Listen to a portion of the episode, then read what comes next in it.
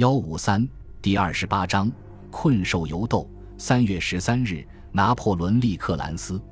20日和21日，他在奥布河畔阿尔西对战施瓦岑贝格的奥军与俄军，此战既是其军事生涯中第4次防御战，也是最后一次。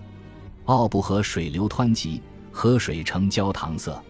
皇帝只有23000名步兵与7000名骑兵，他以为自己的对手是联军后卫，可事实上，波西米亚军团的75000多人屯于河上桥梁的对面。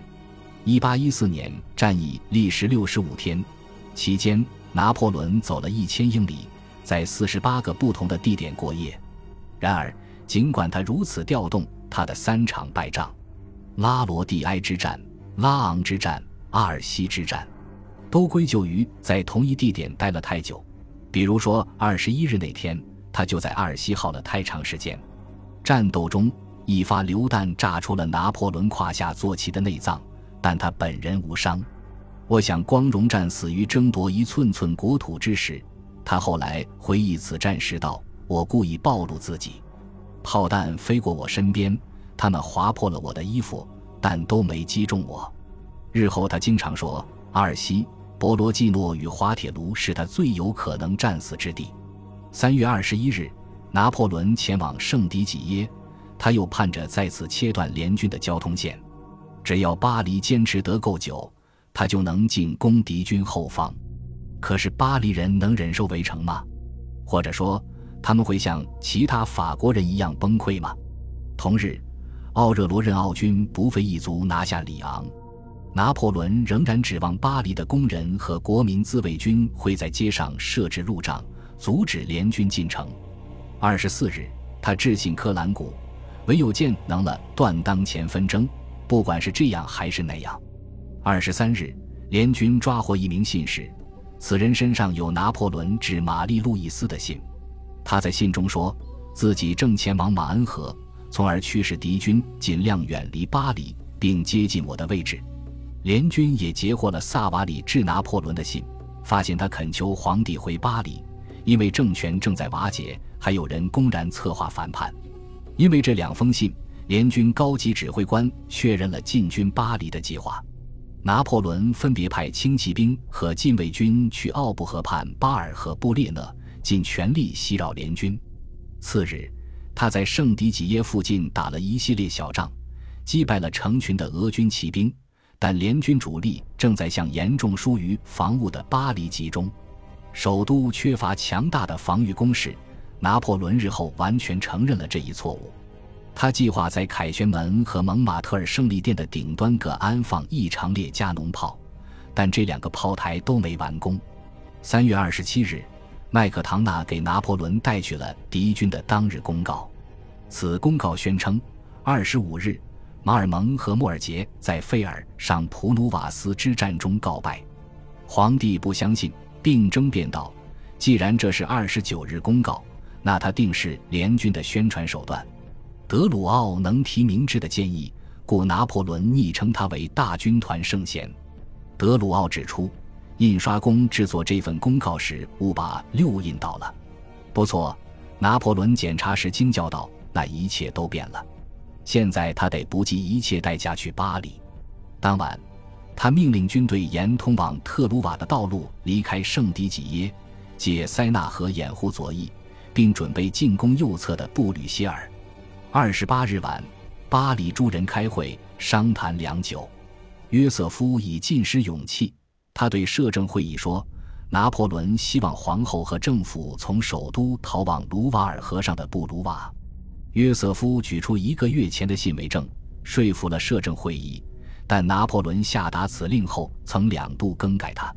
塔列朗、弑君者康巴塞雷斯、克拉克和皇后本人支持约瑟夫。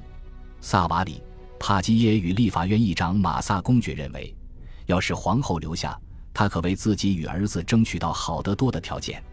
奥尔唐斯也警告他，离开巴黎就是丢掉皇冠。然而3月29日上午9点，皇室车队与1200名老禁卫军士兵从首都前往朗布伊埃，于4月2日到达布卢瓦。康巴塞雷斯带着装有国家印章的桃花心木大河，一些忠诚的朋友没有抛弃他，与他同行。1814年3月30日，拿破仑的军队用最快的速度从特鲁瓦经桑斯去巴黎。此时，施瓦岑贝格的3万名普鲁士人、6500名福腾堡人、5000名奥地利人、16000名俄国人在蒙马特尔等巴黎郊区对付马尔蒙和莫尔杰的41000人。3月29日，约瑟夫发布宣言，让我们拿起武器，保卫这座城市，保卫他的纪念碑与财富，保卫我们的妻儿，保卫我们珍爱的一切。然而30日的战斗刚打响，约瑟夫就离城而走。马尔蒙和莫尔杰很难算得上陷入绝境，但两人认为形势不可逆转，加之施瓦岑贝格威胁毁灭巴黎，他们便屈服了。次日早上7点，双方开始商讨县城事宜。莫尔杰军出城，前往巴黎西南边，但接下来几天，马尔蒙军的11000人留在原地。随着敌军接近，荣军院院长、老元帅瑟吕里耶监督下属烧毁并藏匿战利品，包括法军缴获的1417面军旗以及弗里德里希大王的佩剑和肩带。3月30日晚上10点后，皇帝到达瑞维西的驿站法兰西之心，此地距巴黎仅14英里。不多时，贝利亚尔将军来了，他告诉拿破仑，双方只打了1天，尚未分出胜负，但巴黎投降了。皇帝叫贝尔蒂埃过来，问了贝利亚尔一堆问题。他说，要是我早到一步，一切上有救。他筋疲力尽，坐了1刻钟，双手掩面。他打算不顾巴黎形势，就这么向那儿进军，但被将军们劝阻了。于是他没去巴黎，反而成了继英国占领期之后第一个丢掉首都的法国君主。拿破仑派柯兰古去巴黎求和，自己则前往枫丹白露，在31日早上6点时到达目的地。法军在枫丹白露的森林中对旗帜与鹰旗实施信仰行动，不过其中一些躲过萤火，今展示于巴黎陆军博物馆。4月1日，联军穿过圣诞尼门进入巴黎，其袖子上缠着白色绶带，其筒帽上缀着绿色小枝。民众总是喜气洋洋地欢迎得胜之师，巴黎百姓亦然。拉瓦莱特看见女人们穿得像过节，她们几乎高兴疯了，一边挥手帕，一边喊亚历山大皇帝万岁，这令他特别恶心。亚历山大的军队在香榭丽舍和战神广场宿营。仅18个月前，俄国人烧掉了莫斯科，他们宁愿焚毁自己的城市，也不向敌人献城，但无迹象表明巴黎人也有此意图。有件事或可说明帝国其他地区多么反复无常。某米兰代表团去巴黎恭贺皇帝战胜所有敌人，他们打算称呼他为拿破仑大帝。路上，代表团听说首都被围，但仍决定前进。他们到巴黎后，立刻祝贺联军推翻了暴君。15年前，塔列朗支持拿破仑的雾月政变，如今他亲自上阵了。1814年3月30日，塔列朗成立临时政府，旋即与反法同盟议和。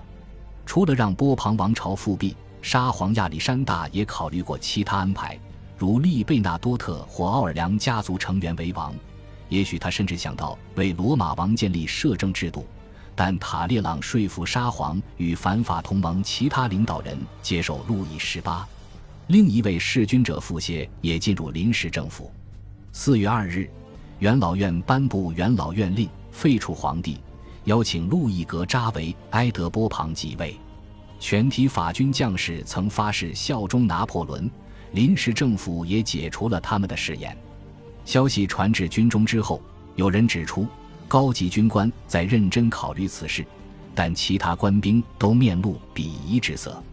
拿破仑在枫丹白露宫考虑不断减少的选择，他自己仍想进军巴黎、可马雷、萨瓦里、科兰古、贝尔蒂埃、麦克唐纳、勒菲福、乌迪诺、奈伊、蒙塞一致反对这个决定。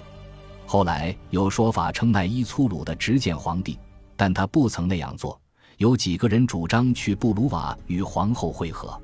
矛盾的是，1812年和1813年，拿破仑分别在俄国和莱比锡大败，元帅们并未逼他退位，但1814年他仍能打胜仗时，他们的确赞成他下台了。虽说这次战役中法军兵力远远少于敌军的，皇帝曾反复声称只会做对法国最有利的事，元帅们刻意提醒他这句话。拿破仑怀疑他们是想保护他所赏赐的城堡和财富，所以才要他退位。激变中他说出了这一看法。1814年拿破仑曾命令让他退位的一些元帅，麦克唐纳、乌迪诺，特别是维克托，打出不可能的战绩，若其战果仅至超常水平，他就痛斥他们。尽管如此，这些元帅之所以要他退位，其真实理由并不是自私，而是对战略形势的看法。他们认为从所处的战略地位看，哪怕法军继续在法国内部作战，这场战役也注定失败，只有拿破仑退位，战争才能结束，所以元帅们这样做合乎情理，即使他们态度恭敬。4月3日，拿破仑检阅禁卫军与其他部队，他说想进军巴黎，他们便高呼皇帝万岁。然而不管再来多少次检阅，元帅们都知道现在的兵力根本不够。麦克唐纳在回忆录中写道，他不想让首都落得莫斯科的下场。奈伊和麦克唐纳希望拿破仑立刻退位，以便在一片残局中挽救摄政制度。拿破仑派他俩和柯兰古去巴黎，想看看法国是否仍有可能建立摄政制度。可是4月4日，马尔蒙率其军径直进入联军军营，向敌人投降，他还带上了所有武器与弹药。正因为此事，沙皇要求拿破仑无条件退位。亚历山大率其浩大的军队横穿整个欧洲，如今他不会答应比无条件退位更宽容的条件了。终其余生，拿破仑一遍遍地回顾马尔蒙的背叛行径。皇帝说自己一路带大了16岁的马尔蒙，此言稍显夸张，不过情有可原。马尔蒙则说拿破仑是个骄傲的恶魔，向来疏忽大意，冷漠无情，懒惰倦怠，疑神疑鬼，反复无常，而且一直优柔寡断。拿破仑自然骄傲，但他肯定不懒，若说他疑神疑鬼，那么拉古萨公爵马尔蒙曾是主要受益人。忘恩负义的混蛋，拿破仑说，他会比我更不爽。拉古萨成了叛徒的代名词，禁卫军中原隶属马尔蒙的连也得绰号由大连。30年后，老迈的马尔蒙流亡威尼斯，甚至在那时小孩们还跟着他，一边指指点点，一边叫喊，那就是背叛拿破仑的人。感谢您的收听，喜欢别忘了订阅加关注，主页有更多精彩内容。